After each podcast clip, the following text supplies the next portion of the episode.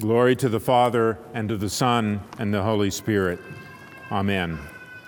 So today is one of the Sundays that, uh, leading up to uh, the beginning of Lent, and uh, so we're, if you will, starting to get ready and to prepare our hearts for what is to be uh, ahead of us.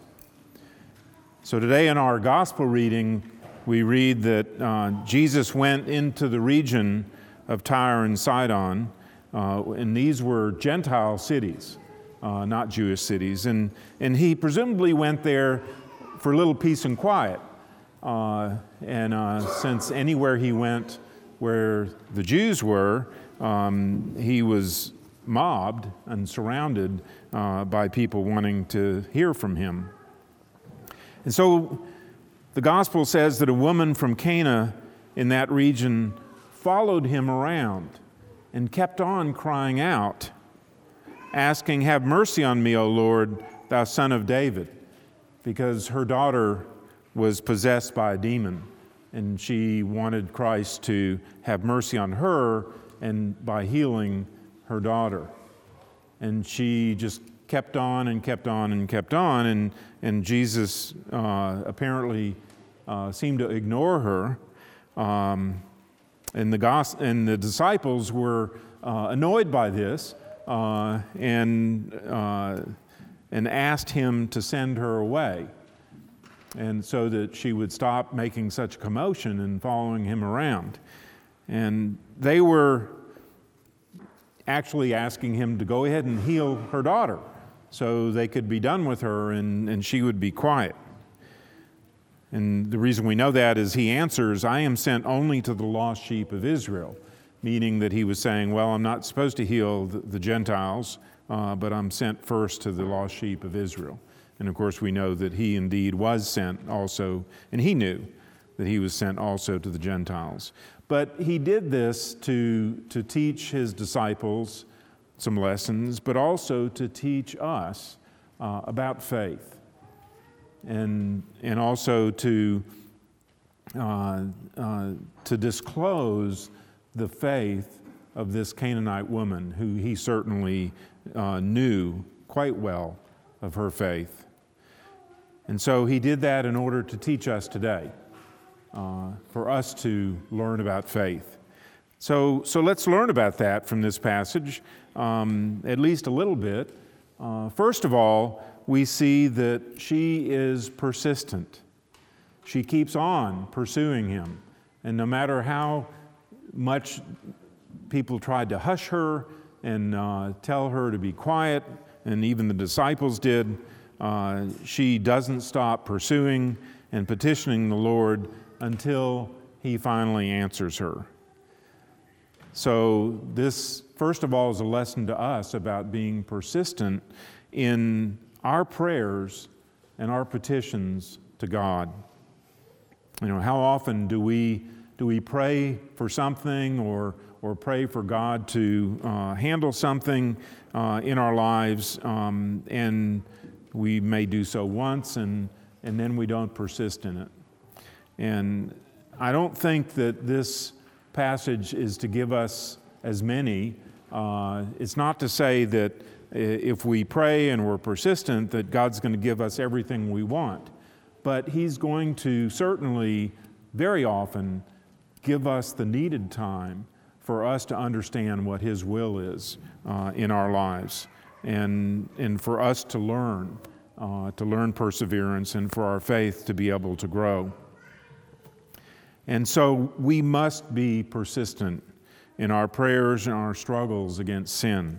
How often do we struggle with the same sin over and over and over again? And yet, God doesn't say, don't confess that again and again, but rather we do confess it if that is something that we persist in. Um, and praise God if we are able to once and for all turn away from that persistent sin. Uh, and hopefully we will come to that point. But in the meantime, He gives us the time and asks for us to be persistent in our prayers. So may we follow this Canaanite woman example of perseverance and persistence in our prayers and our war against sin. And so, a second lesson that the Canaanite woman teaches us about faith, that Jesus is teaching us about faith, is in her humility. And let me just read a couple of the verses again.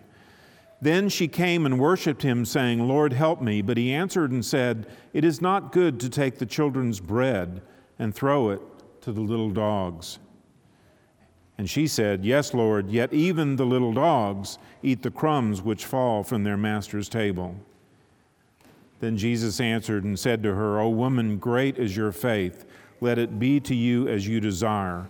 And her daughter was healed from that very hour.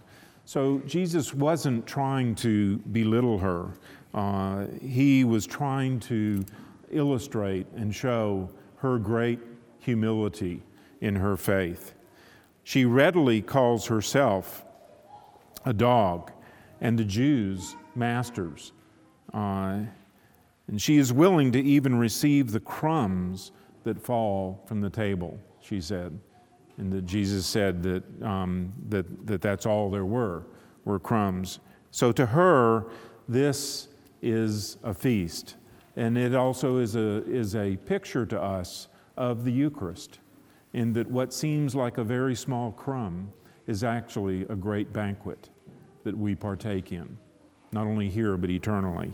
And so she understands that in her faith.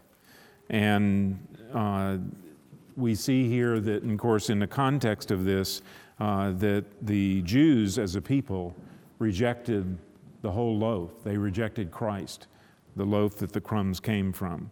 And yet this woman accepts whatever he will give her. So the woman's humility should inspire us to seek more and more that same kind of humility. Humility is so central to our drawing closer to God. Um, like love, almost everything that we do in terms of drawing closer to God can be summed up in humility. The 20th century monk from Mount Athos, Elder Paisios, uh, said it this way This is our aim to totally submit our mind to the grace of God. The only thing Christ is asking from us is our humility. The rest is taken care of by His grace. So, if we can learn the humility of this Canaanite woman and grow in that humility, then through God's grace, He will draw us closer to Himself. And humility covers so much of what we need to be doing and what we need to be learning in our walk with Christ. So may we only begin to follow this Canaanite woman's example of humility.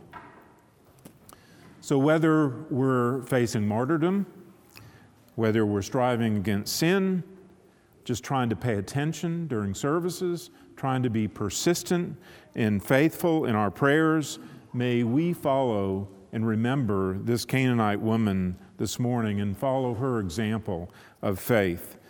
Jesus said, O woman, great is your faith. He said that so that we all would know that, not just to her, but certainly to all those around and all those through history, so that we can emulate her faith.